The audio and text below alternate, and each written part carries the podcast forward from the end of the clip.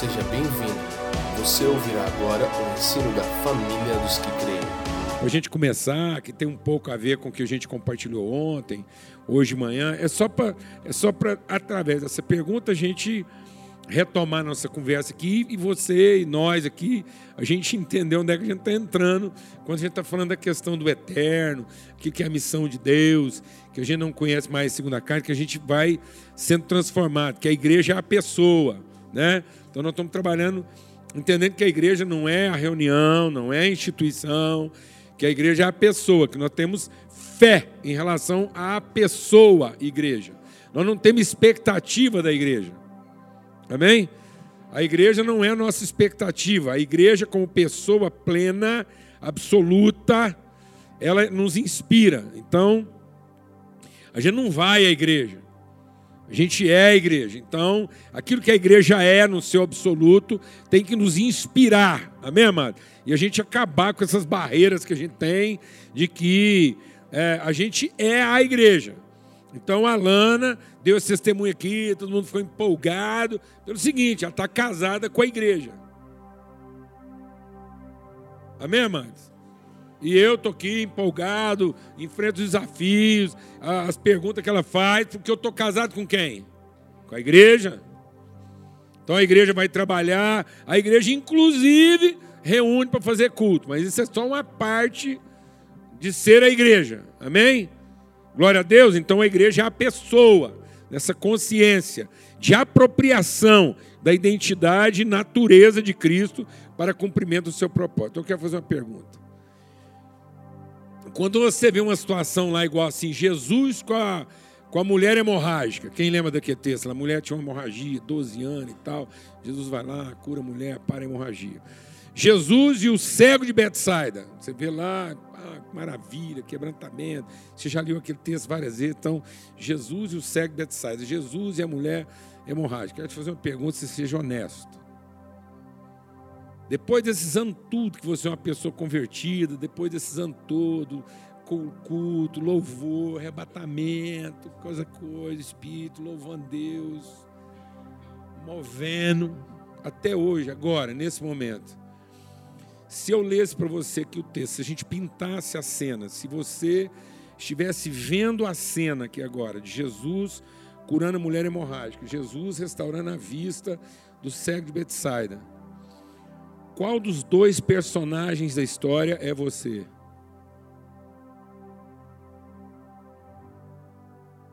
Com qual dos dois personagens você, nesse momento, se identifica? Quem é você nessa história? Você é Jesus curando a mulher hemorrágica? Ou você é a mulher hemorrágica sendo curada? Seja honesto.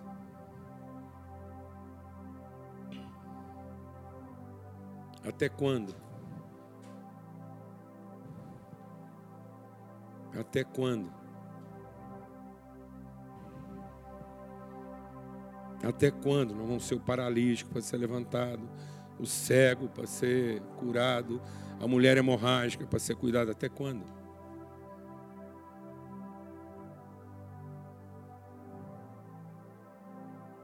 Amém, irmãs? Aquela história foi contada para iluminar nosso entendimento que nós somos Jesus na história.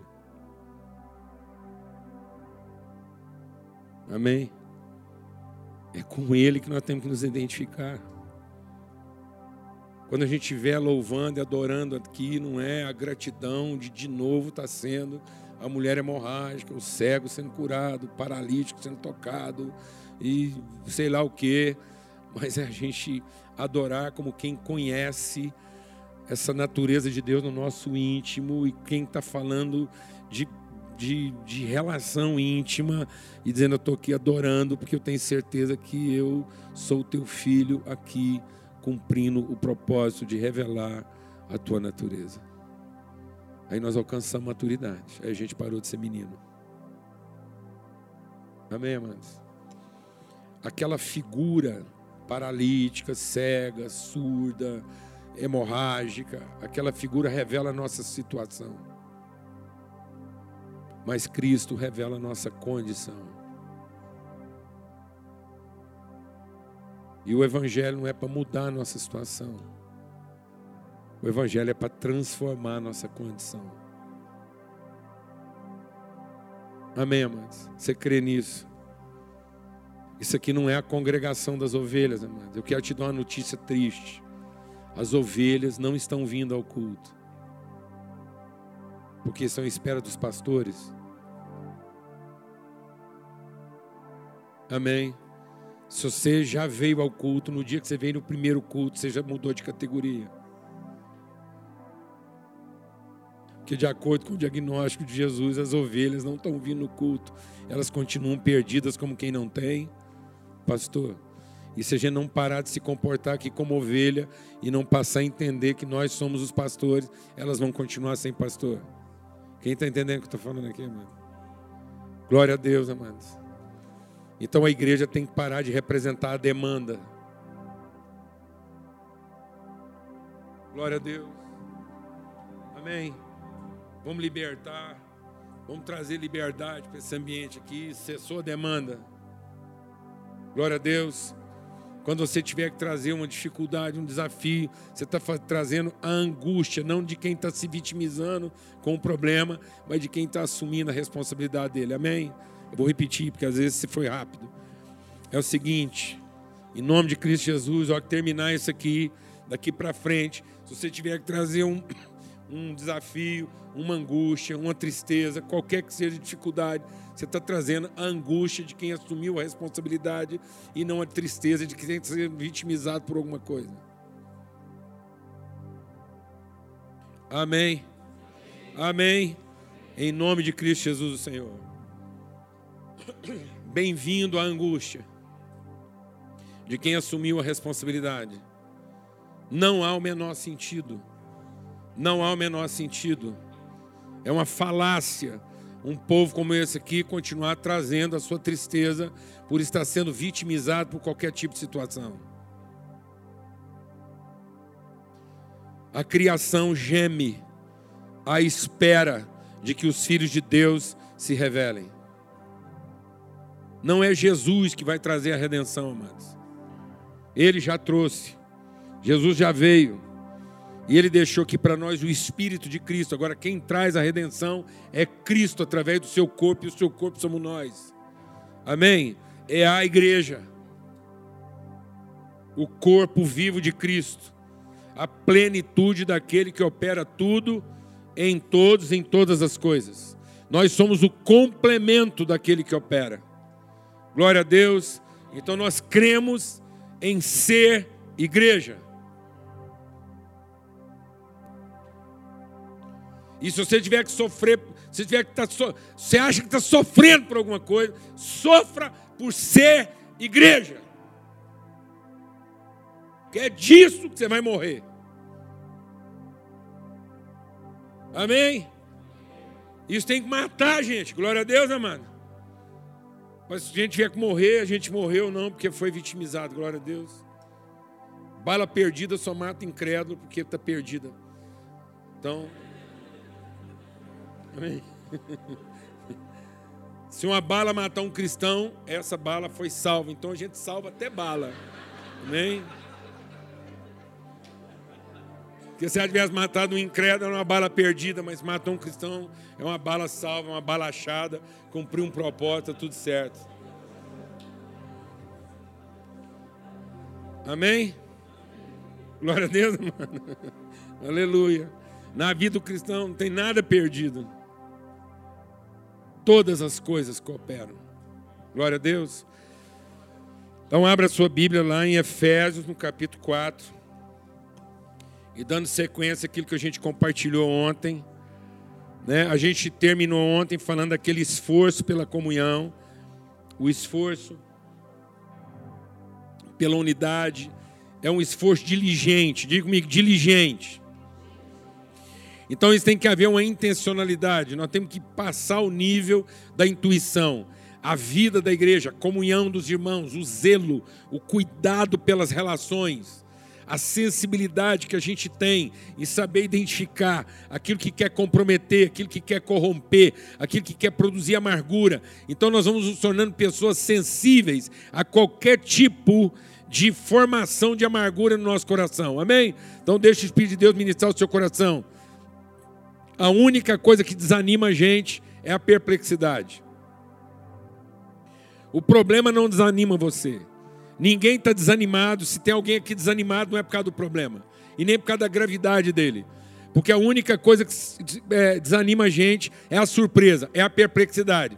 E a perplexidade revela o nosso orgulho, porque revela a nossa presunção. Toda forma de perplexidade revela a surpresa. Se é uma surpresa, é falta de conhecimento. E falta de conhecimento é porque em algum momento eu laborei um processo, eu laborei um ideal sem revelação, por isso que eu estou surpreso. Porque se eu tivesse laborado por revelação, não haveria surpresa, portanto não haveria desânimo. Então eu estou desanimado porque em algum momento eu usei o meu orgulho para projetar as coisas. E no meu orgulho eu presumi dos outros e das situações aquilo que eu não deveria ter presumido. Então cada vez que eu estou perplexo, isso revela a minha vaidade e a minha soberba de um suposto certo. E deixa o Espírito de Deus ministrar o seu coração. O diabo não vai tentar você a um erro. O diabo vai tentar você a supor que o seu certo é bom.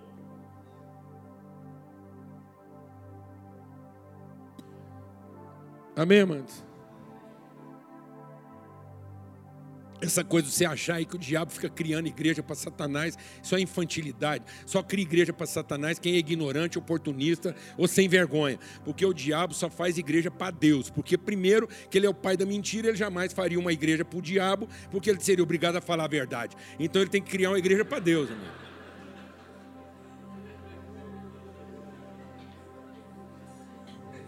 Amém? Ele tem que criar uma igreja para Deus fora do seu propósito.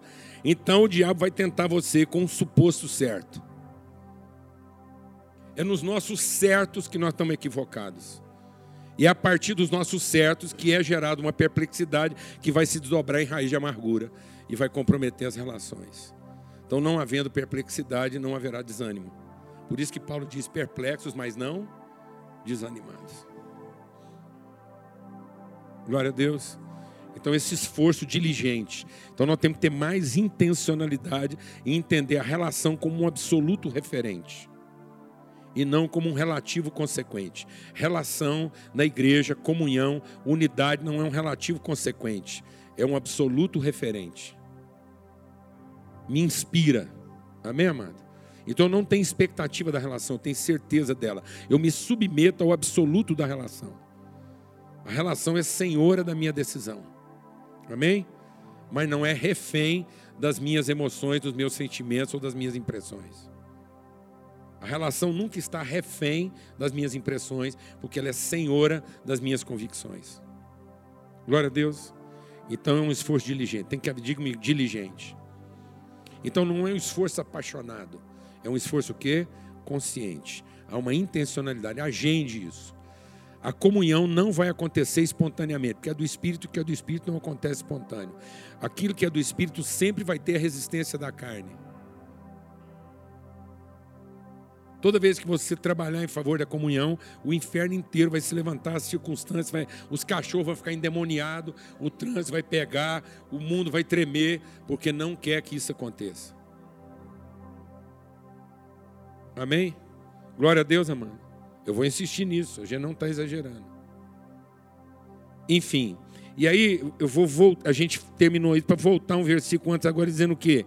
E com toda humildade, mansidão, com longanimidade, suportando-vos uns aos outros. Então, essa humildade é parar de pensar o suposto certo. É entender que Deus não te chamou para o certo, Deus te chamou para o bom.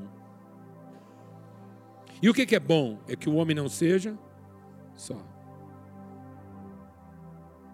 Porque não é bom que ele seja só. Então o que é bom? É viver em comunhão. Então a bondade de Deus só se revela na relação. Amém? Glória a Deus, amados. Então, com humildade, mansidão e com longanimidade. É um ânimo longo. Mansidão quer dizer o quê? Você é diligente, que você tem uma convicção e haja o que houver, você não vai desanimar dela. E você se submete às dores, às angústias dessa relação suportando-vos uns aos outros em amor. Nós começamos lendo arraigados em amor, a interioridade do amor, até que a gente seja é, a gente tenha a plenitude do amor, até que a gente seja cheio de toda a plenitude de Deus. Amém? É isso que Pedro escreve. Ele nos abençoou, ele nos prometeu, ele já nos deu as promessas, as bênçãos. Para quê? A fim de que nós sejamos coparticipantes da natureza de Deus. Amém? E o que quer dizer essa coparticipação? Quer dizer que a comunhão é um ambiente dinâmico de transformação de virtude em materialidade. Então, a comunhão é a forma como nós entregamos virtude um ao outro na formação do outro. É isso que é suportar. Suportar não é dar apoio, não é torcer em favor, não é estimular, não é incentivar. Suportar é entregar aquilo que foi depositado em mim, mas que pertence ao outro. É a forma como eu me entrego na formação do outro é a descendência. Então Deus é o Deus descendente. O diabo quer fazer de você um ser ascendente, mas Deus quer fazer de você um ser descendente, porque a bênção está no que? Na descendência, naquilo que a gente gera, naquilo que a gente entrega para formar o seguinte, porque isso que é amar a Deus e amar o próximo. E a gente tem a ideia de achar que amar o próximo é amar o que está perto, o que parece comigo, o que está a curta distância. Não, mas amar o próximo é amar o seguinte: é amar de tal maneira que eu entrego tudo na formação do que vem depois. Amém? Amém, amados? Glória a Deus. Então, esse suportar é o ber é o mesmo suportar da árvore que ber o fruto. É o mesmo suportar da mulher grávida que ber o bebê. É o verbo bear lá do inglês lá. Bear the fruit, bear the baby. É o, é o suportar, ou seja, você oferece as condições vitais e os elementos necessários e plenos para que a vida do outro seja formada a partir da sua entrega. Glória a Deus, amado. Então isso não é um coletivo reunido. Isso é uma comunidade geradora de virtude. Por isso não é um mais um mais um mais um. Lembra hoje de manhã a gente falou sobre aquele processo da adição? Por quê?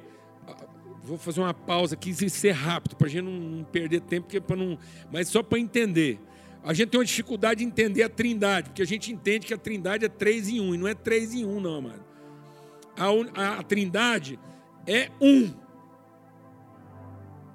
em três, não é três em um. É, entendeu? É uma dinâmica unitária de expressões distintas. Então o que, que acontece? É um Deus trino. Então a trindade não é um mais um mais um que dá três.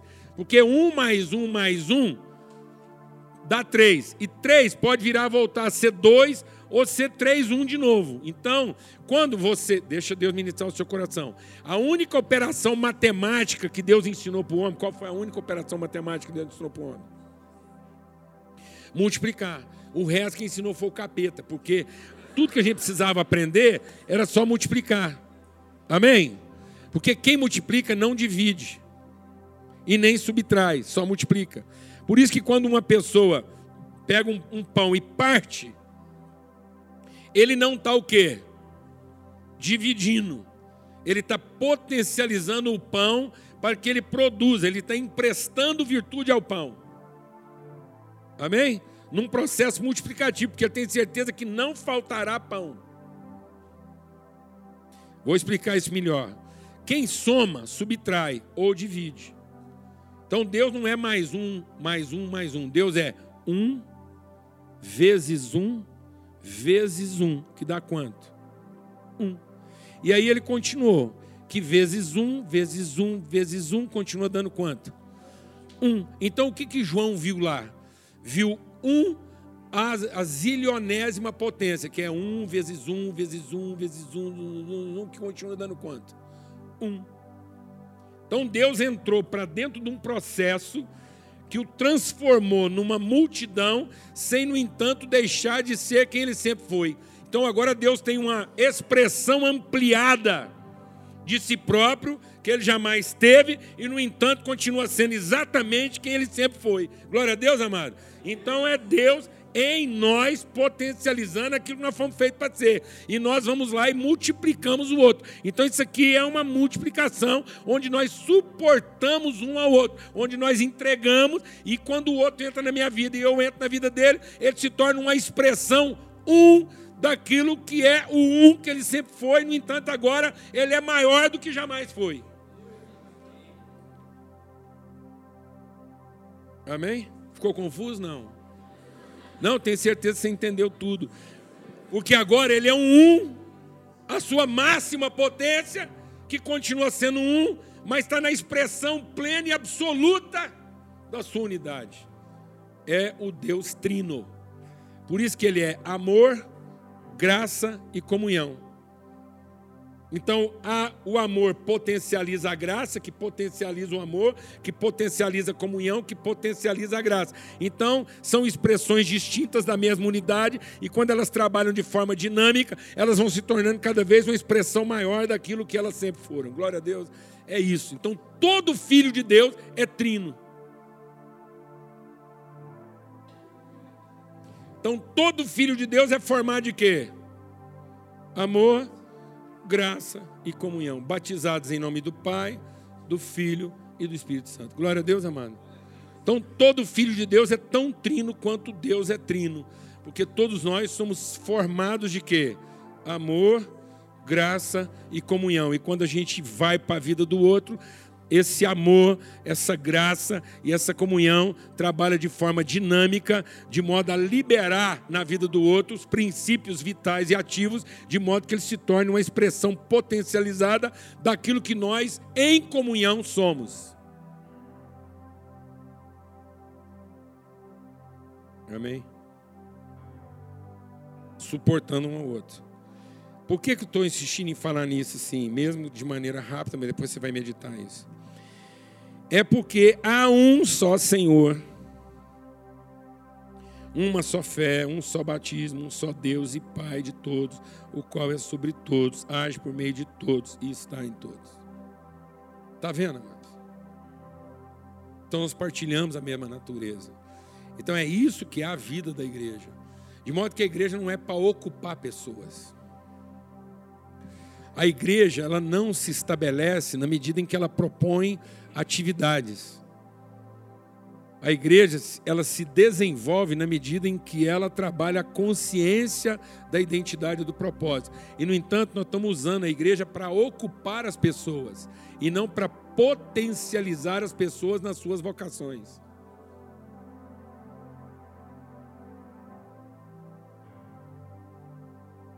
Aí no fim nós temos uma igreja com milhares que não são um. Que somou, dividiu e subtraiu, mas não multiplicou. Não multiplicou consciência, não multiplicou virtude, não multiplicou conhecimento e não multiplicou eficácia. Você está entendendo o que eu estou compartilhando aqui com vocês? Vou explicar para vocês.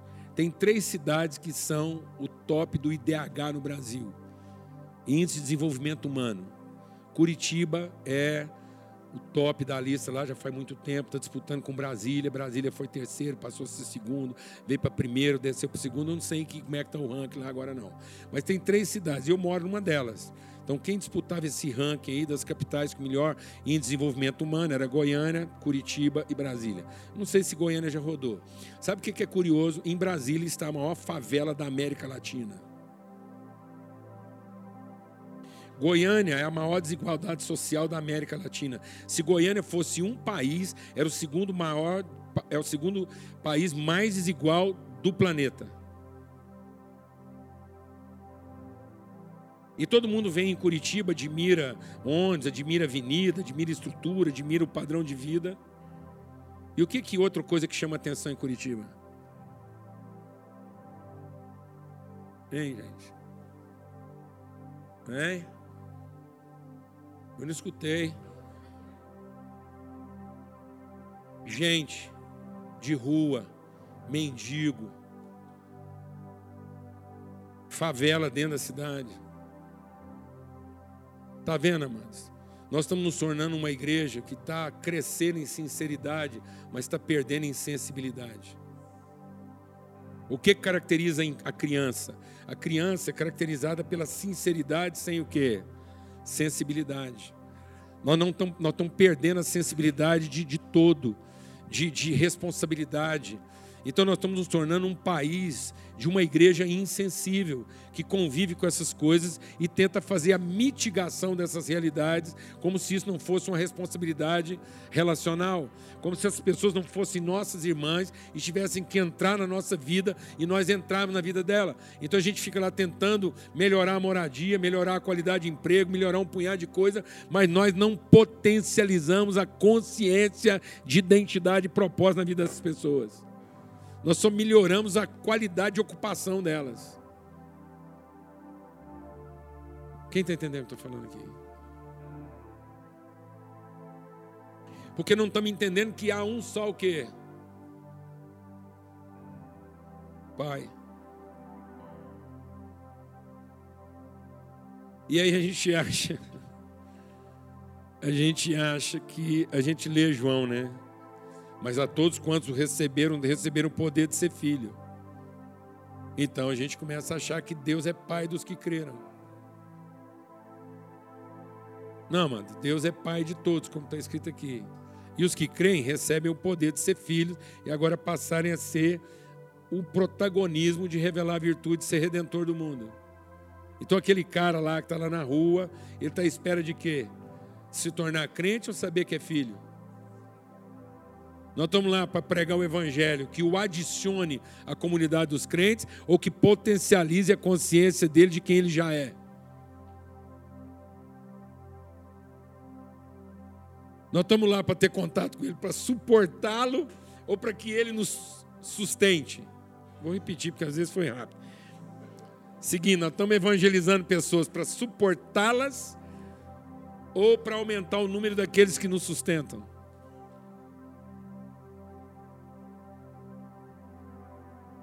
Então nós temos que entrar na vida deles para quê? Para suportá-los em amor, para que de forma dinâmica, quando você passar por dentro da vida dele, aquilo vai dar um, uma turbina, vai ser um ball bearing suporte. O que, que é? Sabe aquela coisa do rolamento, que é o ball bearing? O que, que é o rolamento? É aquela, é aquela forma de conexão que ela é dinâmica e quando você entra nela, ela é um acelerador de processo, porque ela não impede, ela não bloqueia, ela não limita, ela dinamiza.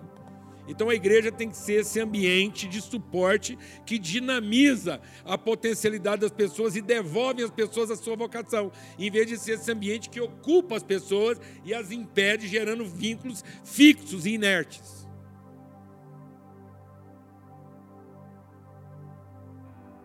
O que, que nós estamos fazendo?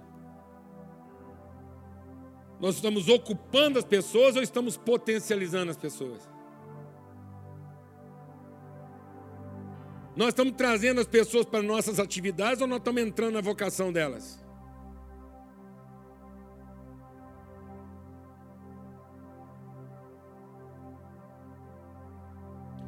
Quando você está trabalhando com um mendigo lá, ele é um irmão seu, você está ajudando ele a descobrir o eterno para que ele entre na dimensão da sua vocação, ou ele é um pobre desempregado que você está arrumando para ele uma atividade profissional para ele poder sobreviver?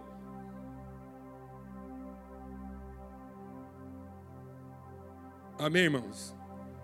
Amém? Glória a Deus. Então, isso é a transformação do entendimento, que nós vamos trabalhar na relação, como família. Amém? Então nós não estamos entregando alforrias. Nós estamos revelando redenção. Não são escravos alforriados. São filhos redimidos. Que através da nossa relação são potencializados na sua vocação. São devolvidos ao plano original de Deus. São reconciliados com o seu eterno. Glória a Deus. Amém. Aleluia. E aí ele vai falar como é que isso acontece. Agora ele vai entrar no aspecto prático disso. Então, como é que ele, ele processou isso? Então, ele diz: então, para a gente entender isso, a graça foi concedida a cada um de nós. Diga, a cada um de nós. Então, não ficou ninguém fora. Esse papo falar, ah, não tem chamado, não sei, eu estou aqui só para contribuir. Ó, irmão, se precisar de mim, eu estou aqui para ajudar. Isso é conversa. Isso é conversa de gente irresponsável, entendeu? Imatura e infantilizada. A graça foi concedida a cada um. É um corpo, onde toda parte desse corpo coopera. É um vezes um, vezes um, vezes um. Então o seu um, ele, ele potencializa o outro um. Então nós estamos aqui para formar uma consciência de responsabilidade uns com os outros. E não uma ideia de benefício uns dos outros. Eu não estou aqui para ser beneficiado pela reunião. Eu estou aqui para assumir a responsabilidade do encontro. Glória a Deus, amado. Quer ter sossego na vida? Dá errado. Quer ter sossego na vida? Abandona o evangelho, vira um drogado, vai prostituir, quebra e vai, vai para farra. Aí você vai ter sossego. Alguém liga para uma pessoa quebrada de madrugada? Alguém pede ajuda para um alcoólatra, para um vagabundo? Não, então tem que ter sossego, larga o evangelho e vai virar um vagabundo. Ninguém vai te ligar de madrugada, ninguém vai te incomodar. Dá errado que ninguém te incomoda. Quer ter sossego, casa com a mulher ruim, porque o dia que ela largar de você, todo mundo vai achar que você é um santo. Alguém está entendendo o que eu estou falando ou não? Passou para dentro, meu filho é chapa quente, é responsabilidade, acabou seu sossego, é de madrugada, não tem hora, amém? É gente em casa, ou você já viu algum cunhado pedir para morar na casa de um outro cunhado que deu errado? Ou alguém vai pedir para o cara quebrado cuidar da sogra? Então, meu filho, você deu certo, acabou seu sossego.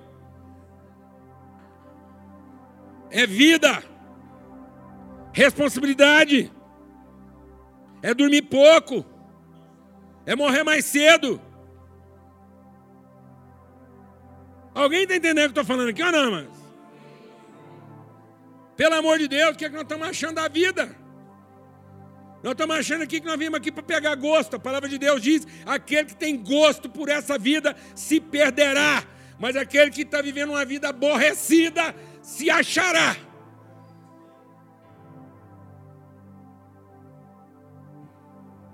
Amém, irmãos? Então nós estamos aqui para um propósito.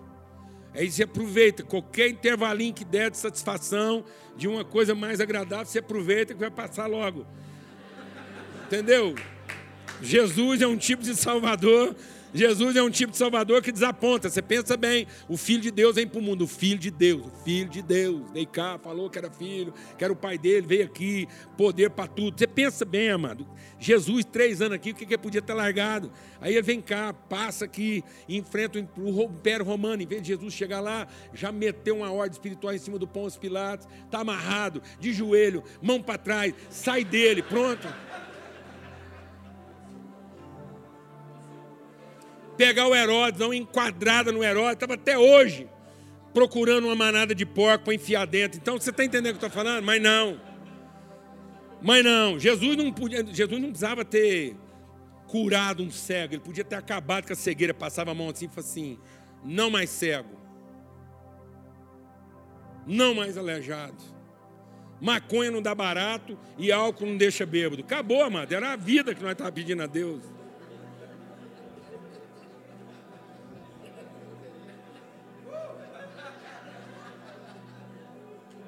Acabou a responsabilidade, amado. Era só divertir.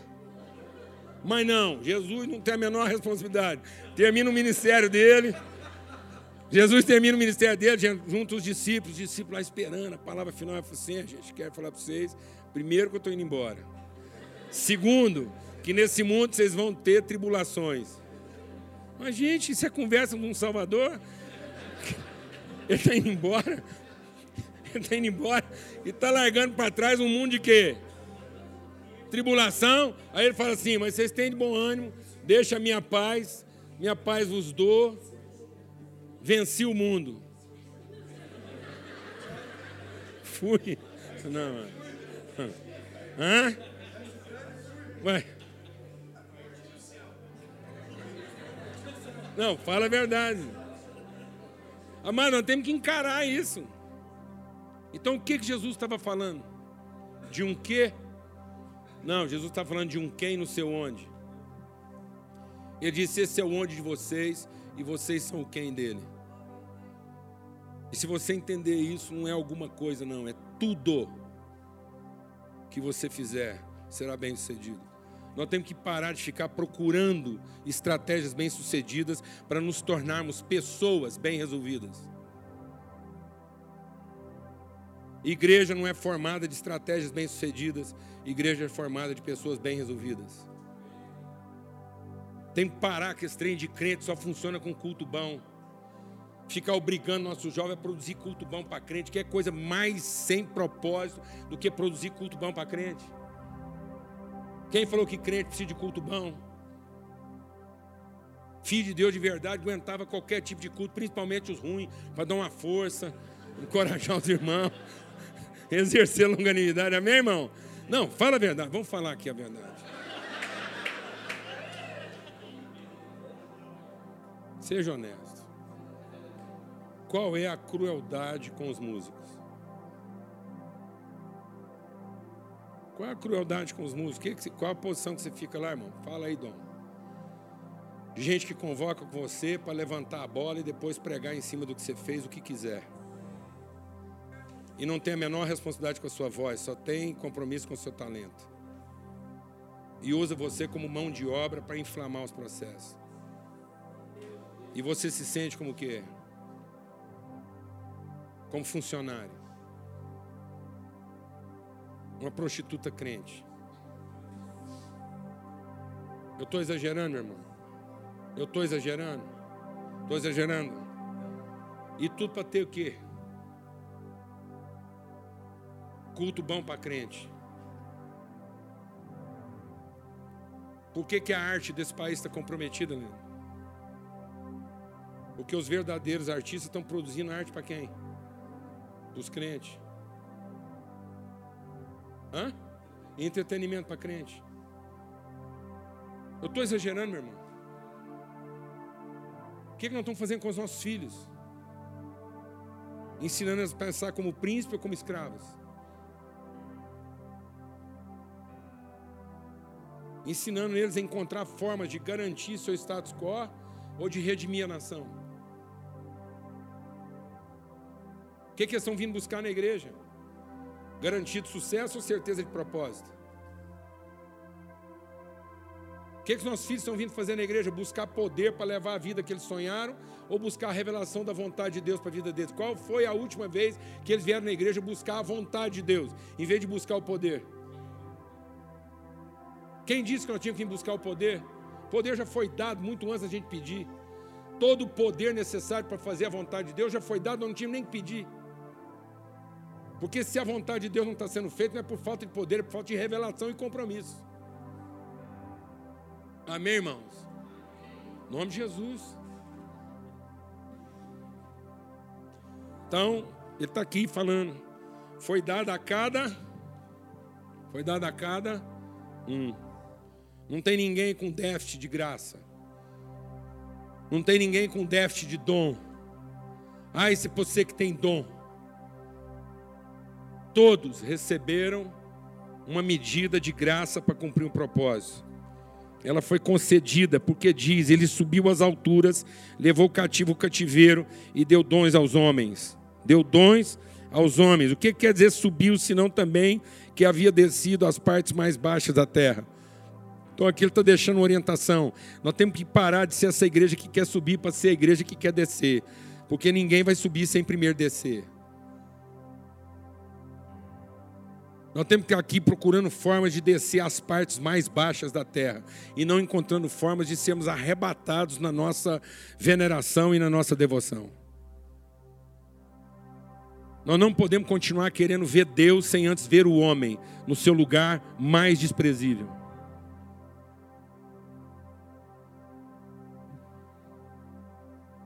Está me entendendo isso, amado? Porque a Deus nós já vimos. E nós não viemos aqui para ver Deus de novo, porque nós já vimos. Nós vimos a Cristo, a perfeita imagem de Deus. Ele se revelou a nós, nós vimos a luz. Agora aqui nós vamos encontrar formas de descer as partes mais baixas da terra. Nós não viemos aqui para olhar para cima, nós viemos aqui para aprender a olhar para baixo. O primeiro anjo que apareceu para os discípulos, logo depois que Jesus foi arrebatado aos céus, ele produziu uma exortação. Ele disse: Por que vocês estão olhando para cima? Então, se um anjo aparecer para nós aqui, ele não vai perguntar por que, que nós não estamos olhando para cima, ele vai perguntar por que, que nós ainda estamos olhando para cima. Porque não somos nós que vamos subir, é ele que vai descer. Glória a Deus, amados. Amém? Faz sentido? Então tá bom. Então ele fala. Aquele que desceu é também o que subiu acima de todos os céus para encher todas as coisas. Ele mesmo concedeu uns para apóstolos, outros para profetas, outros para evangelistas e outros para pastores e mestres, com vistas o aperfeiçoamento dos santos. Diga comigo, aperfeiçoamento dos santos Lembra que a gente falou ontem a comunhão dos santos para produzir santos. Então a ideia é de que através da nossa santidade Deus seja visto. Então ele está trabalhando a santidade. Santidade quer dizer que a minha vida está plena, ela não tem lacunas de amargura, ela não tem lacunas de carência. Santidade quer dizer que eu estou nessa condição de vida que eu não faço nada mais por necessidade nem por interesse. A igreja tem que encontrar esse nível de maturidade nos dias de hoje, em que ela não está fazendo a coisa porque ela é necessária ou porque ela é importante. A gente não vai lá cuidar dos pobres porque é necessário, nem porque é importante. Sabe por que a gente vai cuidar? Porque eles são nossos irmãos e é assim que a gente é. E a gente não sabe ser do outro jeito, não. Não é porque é necessário. Nós não estamos fazendo isso porque é necessário. Porque se fosse só porque é necessário, Deus mandava maná para eles lá, resolvia o problema, acabava com aquela desgraça, estava tudo resolvido. Então, se alguém podia ter resolvido isso, é Deus. Por que, que ele não resolveu? Por que, que ele está entregando essa responsabilidade para nós, amados? E ele mesmo não resolve essa questão? Para a gente entender a pessoa que a gente é. Do que é que a gente se ocupa. Qual é a nossa essência de que substância nós somos feitos. A fé é a certeza das coisas que ainda não se veem, a firme convicção daquelas que esperam. Isso não fala das coisas que você vai receber, isso fala das coisas que vão se revelar através de você. A fé é para você ter uma convicção de você, de alguém que você ainda não viu, mas você tem certeza que você já é. Amém, irmão? Não é para ficar recebendo coisa de Deus. A fé não é para receber. A fé é a certeza do que, tendo recebido, nós estamos prontos a sacrificar. Então a fé não é para receber, é para sacrificar o que nós já recebemos. Fé não é a expectativa do que vamos receber, fé é a certeza do que já recebemos e com que propósito. Glória a Deus. Então, quando Deus apresenta para nós um problema, é porque com certeza nós somos o responsável por ele e nós já temos as condições de resolver aquilo. Então, em vez da gente se vitimizar, a gente tem fé de que vai se revelar através de nós aquilo que ainda não foi visto. Que nós somos os filhos de Deus para aquela hora. Foi para essa hora que eu vim. Então a gente não se vitimiza, a gente agarra. Amém, mas? Aleluia. Então ele está dizendo: com vistos do aperfeiçoamento do santo, para quê? Para desempenho do seu serviço, da sua vocação. Para quê? Para edificação do corpo de Cristo. Aqui ele não está falando edificação no sentido do tamanho, ele está falando na edificação no sentido da estatura, porque ele vai falar, essa edificação é até que todos cheguemos à unidade da fé, do pleno conhecimento dos filhos de Deus, até que todos cheguemos à perfeita varonilidade. Então Deus tem com cada um de nós, Deus concedeu graça, porque cada um seja o que? Homem mulher perfeito, pleno. E perfeito não é ausência de defeito é plenitude de compromisso, porque defeito é um aparente relativo.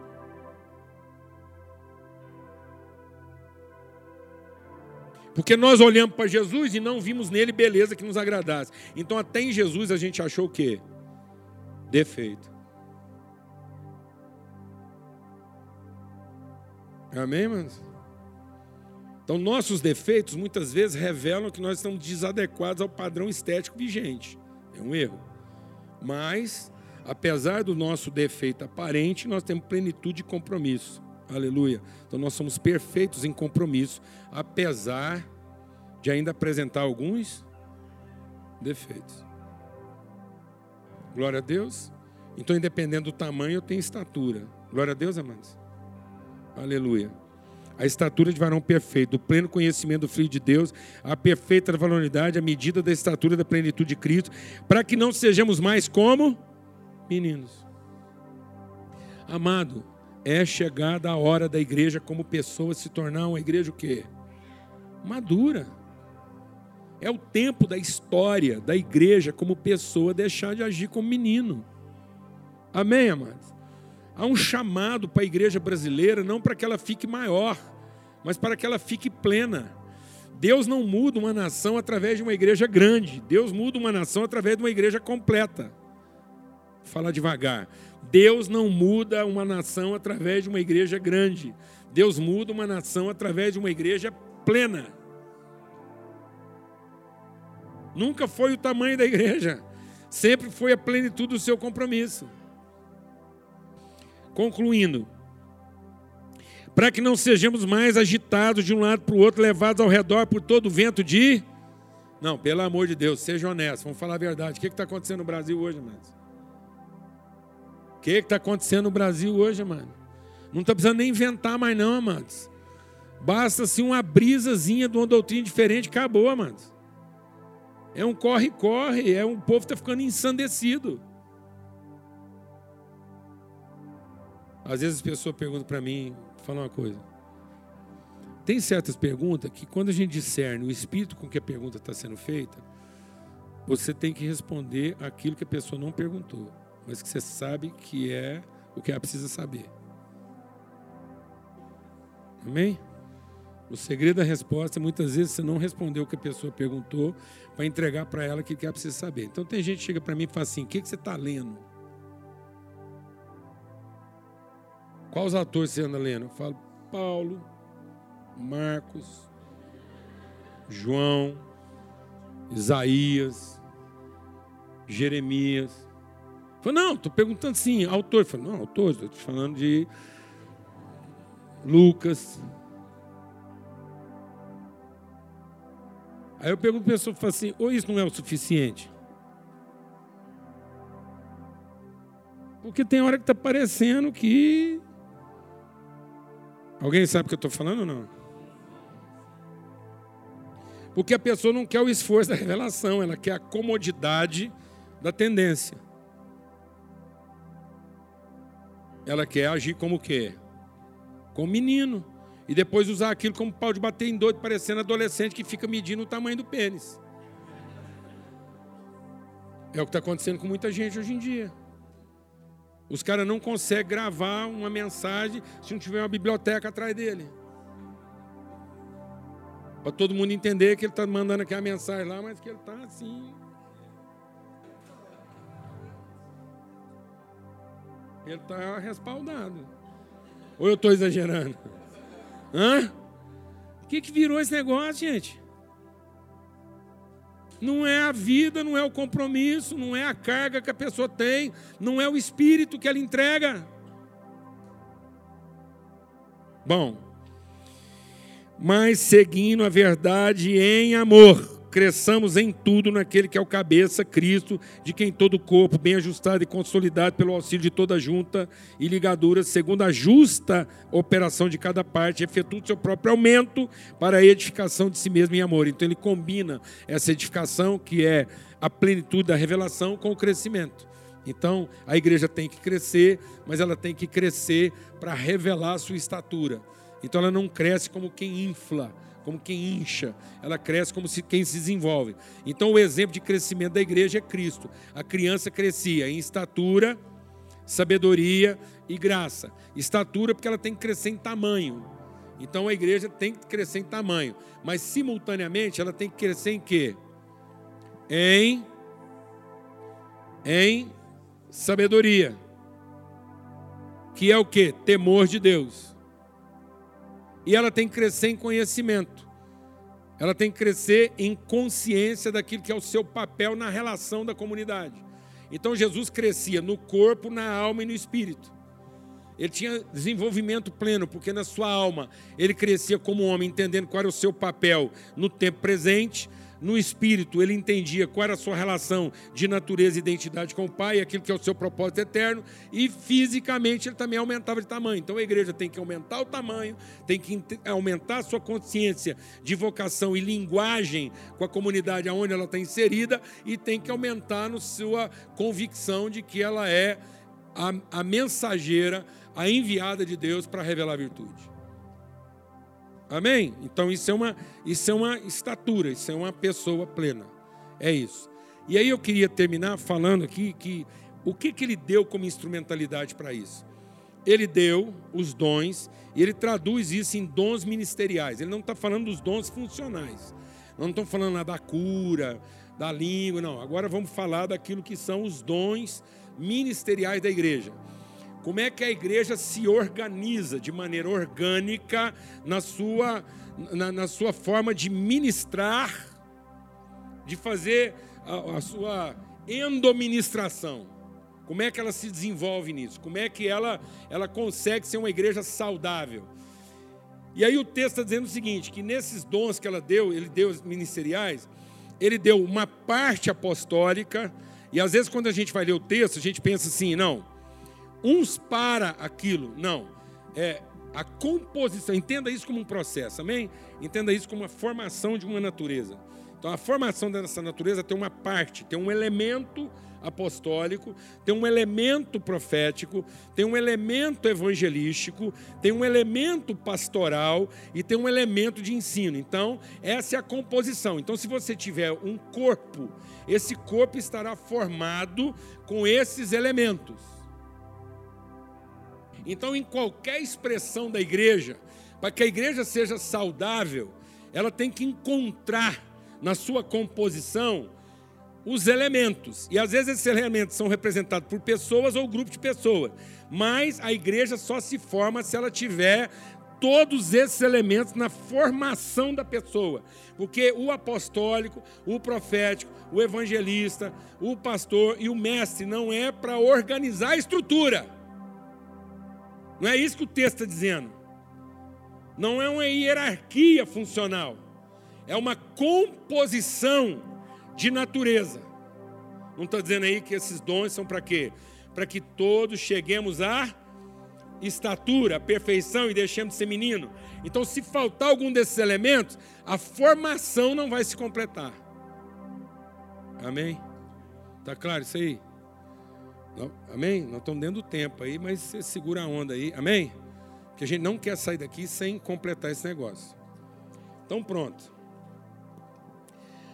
Você está entendendo isso agora como um processo, então, amém? A desgraça é que o homem foi lá e usou isso como o quê? Como hierarquia, como se o apóstolo fosse o chefe do profeta, que o profeta é que manda no evangelista, o evangelista manda no pastor e o pastor manda no mestre. Nada a ver. Hã? Não, isso é, isso é brincadeira.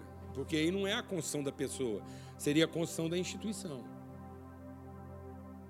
Isso não é um sistema organizacional. Isso é uma estrutura orgânica, em que não pode faltar nenhum dos elementos. Então, o que é o apostólico? O apostólico é a semente, é o sêmen, é o que define a origem, é a referência essencial então, o apóstolo, a parte apostólica na composição da igreja, isso às vezes alguém vai fazer isso, um grupo de pessoas, não interessa, mas a igreja, ela tem que ter o seu elemento apostólico na formação.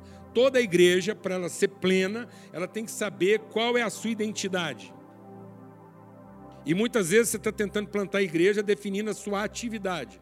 E você não entende qual é a identidade da congregação. Então, muitas igrejas hoje estão padecendo crise de identidade, porque elas estão tentando se viabilizar através de uma funcionalidade nas suas atividades, mas ela ainda não entendeu qual é a sua identidade. E aí ela começa a fazer comparações do quê? Do aparente. Lembra que a gente começou falando lá do aparente relativo, em vez dela pegar o subjetivo absoluto? Então vou te fazer uma pergunta, responde rápido. Vou te fazer uma pergunta, responde rápido. Goiaba é pequeno. Goiaba é pequeno. Porque se goiaba for pequeno, melancia é grande. Melancia é grande. Melancia é grande? Não, se melancia for grande, goiaba é pequeno. Então vocês resolvem. Vocês não quiserem responder se goiaba era pequeno ou grande, mas vocês têm facilidade para responder que melancia é grande. Por que melancia é grande? Melancia não é grande, não. Melancia é o tamanho de melancia. Se acha que melancia é grande, porque você acha que goiaba é pequeno. Se você colocar uma melancia do lado da outra melancia, qual é a única coisa que interessa? É o tamanho dela, interessa se ela presta. Está entendendo o que eu estou falando ou não? E agora presta atenção, porque imagina uma goiaba.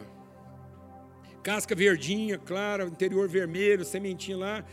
Olhando rápido, parece que a goiaba é uma melancia pequena.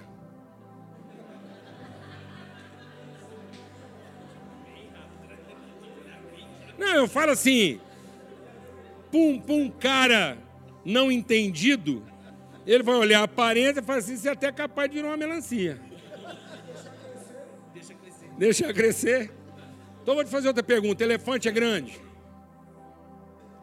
Então coelho é pequeno. Não, coelho é pequeno. Coelho é coelho, elefante é elefante. Então eu tenho que saber qual é a minha identidade. Porque eu conheço muito pastor que foi chamado para ser goiaba, está tentando ser melancia.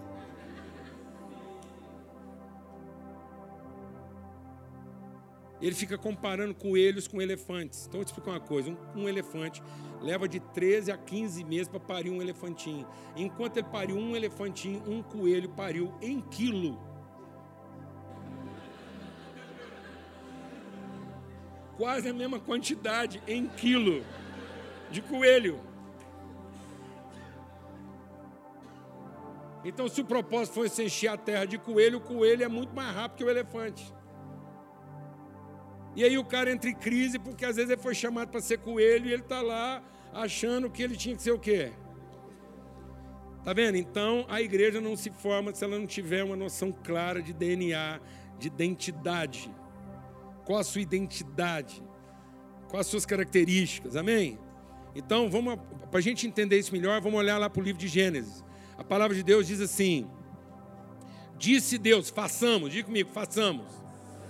O homem, de modo que ele seja a imagem da nossa semelhança. Ponto. Isso é a identidade. É o que Deus diz que vai fazer. Amém?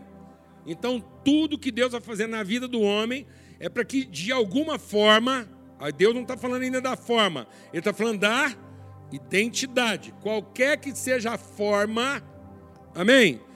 Essa, a vocação do homem é ser uma revelação visível e tangível das virtudes invisíveis de Deus. Se nós, como igreja, não estamos fazendo isso, não adianta tamanho, não adianta cor, não adianta nada, não. Então a primeira coisa que você precisa saber como igreja é o quê? Qual que é a sua vocação? Qual que é a sua identidade? Você foi feito para ser o quê? Como igreja. Exato. Então, ele te deu uma identidade, seja coelho, ou seja elefante, seja goiaba, seja melancia, você não tem que ficar em crise. Amém? Não sei se é de caixa, não sei se é rasteiro, não sei se dá em pé, interessa. Amém? Glória a Deus. Aí, tendo dito Deus que faria, isso é o apostólico. Você está entendendo o que é o apostólico? É o DNA, a identidade. Tendo dito que faria, ele fez o profético. Ele criou. Então Deus, dizendo que faria, essa é a origem. A nossa identidade é que nós somos co-participantes da natureza de Deus. É isso. Essa é a nossa vocação, essa é a nossa identidade. Aí ele criou. Ele, ele estabeleceu uma forma não quer dizer que ele formou, mas quer dizer que está criado. Isso é igual um, um, um, um, construtor. Ele determinou o que ele vai fazer, aí ele vai lá e estabelece o que, que é isso. Então, esse é o profético. O profético é a forma acabada do que ele diz que faria. Então a igreja, para ser igreja, ela tem que ter uma percepção clara de qual é a sua identidade e o que, que significa isso como forma acabada, para que ela não tenha uma expectativa, ela tenha uma revelação dela mesma. E muitos pastores estão trabalhando em cima de uma expectativa do que, que eles poderiam ser. Quase todo profeta entrou em depressão. Deixa o Espírito de Deus ministrar o seu coração. Muitos pastores estão entrando em depressão. E quase todos os profetas entraram em depressão. Por quê? Porque quando Deus deu para eles uma revelação, ele confundiu isso com um ideal. Aquilo que deveria ser uma referência de absoluto se transformou para ele num ideal de futuro. Aí ele passou a trabalhar como se bom que fosse, talvez seja, quem sabe será. Em vez de trabalhar em cima de um assim é. Então você precisa ter uma revelação profética, não de futuro, mas de absoluto. Ter uma percepção de eterno daquilo que Deus disse que você é, como ministério, como igreja, como congregação. Para que a gente não trabalhe em cima de uma expectativa. Para que as circunstâncias não determinem o nosso estado de ânimo. Para que as circunstâncias só revelem o tamanho da nossa bronca, mas não a força do nosso compromisso. Quem está entendendo o que eu estou falando aqui? Então, o profético não é futuro. Por que, que o profeta ficou confundido com o cara que adivinha o futuro? Porque, como ainda não estava materializado, Deus revelava o profético, que era o eterno, e o cara tinha tendência de achar que aquilo era futuro. Quando você coloca aquilo que é para o futuro, você deixa lugar para a ansiedade. Então, quem ensinou a gente a pensar em tempo e não em eterno? O diabo. Qual foi a única coisa que Deus fez? Fez você pensar no amanhã. O diabo virou para você e falou assim: no dia em que você fizer, então você será. Aí nós deixamos de ter uma referência profética para ter uma expectativa idealizada. Então não trabalhe o seu ministério em cima de uma expectativa idealizada, de um ideal, de um quem sabe será, que bom que fosse, um talvez seja.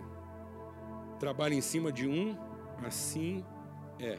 Então Deus mostrou a semente e mostrou o fruto com a sua semente. Então, o apostólico e o profético definem a natureza. Então, agora a igreja está definida na sua natureza. O seu quem para o seu onde. Agora nós vamos entrar na parte ministerial que envolve o quê? Como é que nós vamos trabalhar os processos para aquilo que é o apostólico estabelecido se torne o profético revelado. Quem está entendendo o que estou falando aí? Para não ir muito depressa. Então eu tenho um, um apostólico revelado, um, um, apostólico estabelecido, então tem uma semente incorruptível lançada e tem um profético revelado. Então agora nós vamos evangelizar, nós vamos pastorear e ensinar para sair do apostólico para o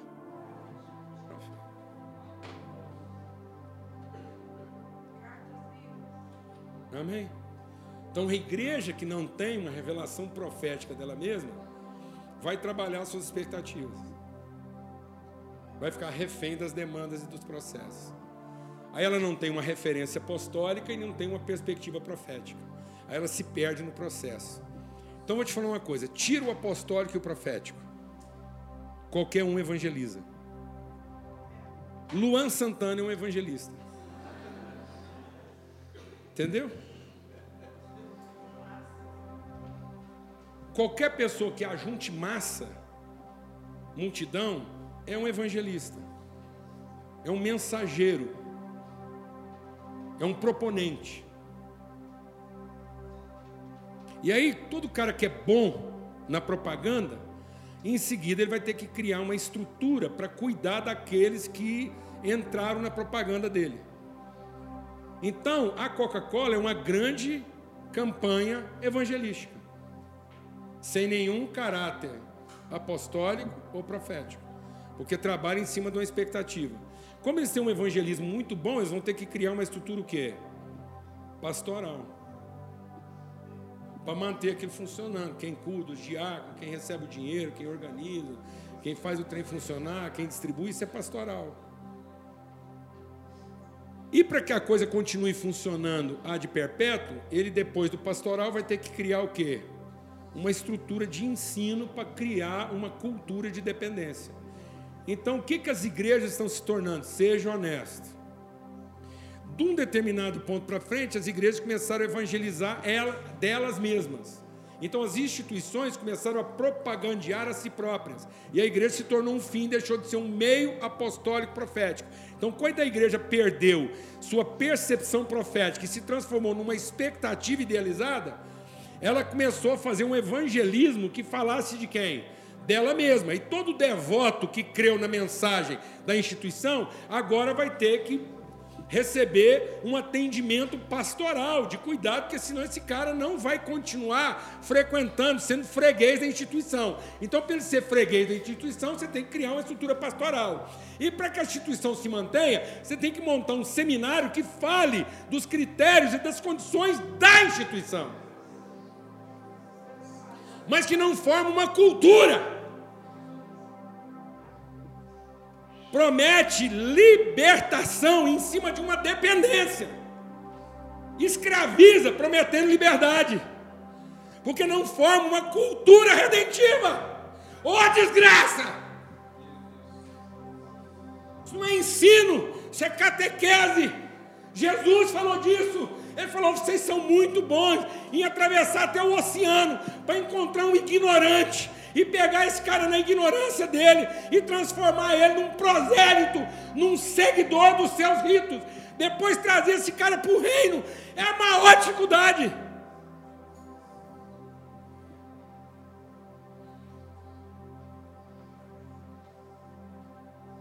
Alguém está entendendo o que eu estou falando aqui, amado?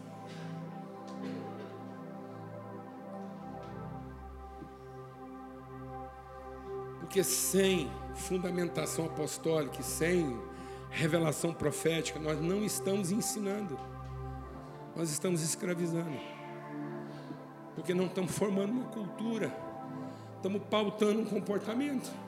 Isso é cruel, isso é cruel, isso é uma crueldade cometida em nome de Deus, isso é do inferno, isso é Lúcifer. Amém, irmãos? Em nome de Jesus. Liberte-se das suas expectativas. Liberte o seu povo das suas expectativas. E vai buscar de Deus uma convicção clara de que você foi gerado uma semente incorruptível e que tipo de gente Deus te levantou para formar. E quando você tiver convicção desse tipo de gente que você foi levantado para formar, você sai pregando com toda a força do seu coração, você monta uma estrutura para acudir esse povo nas suas necessidades, e depois se ensina que isso é a cultura do reino de Deus. Mas não deixe essas pessoas se tornarem escravos das suas carências, das suas expectativas, nem das suas inseguranças. Traga a redenção para a terra. Amém? Para que a gente forme homens e não meninos escravos de doutrinas. Glória a Deus. Obrigado por nos ouvir. Para mais informações, visite famíliadosquecreem.com.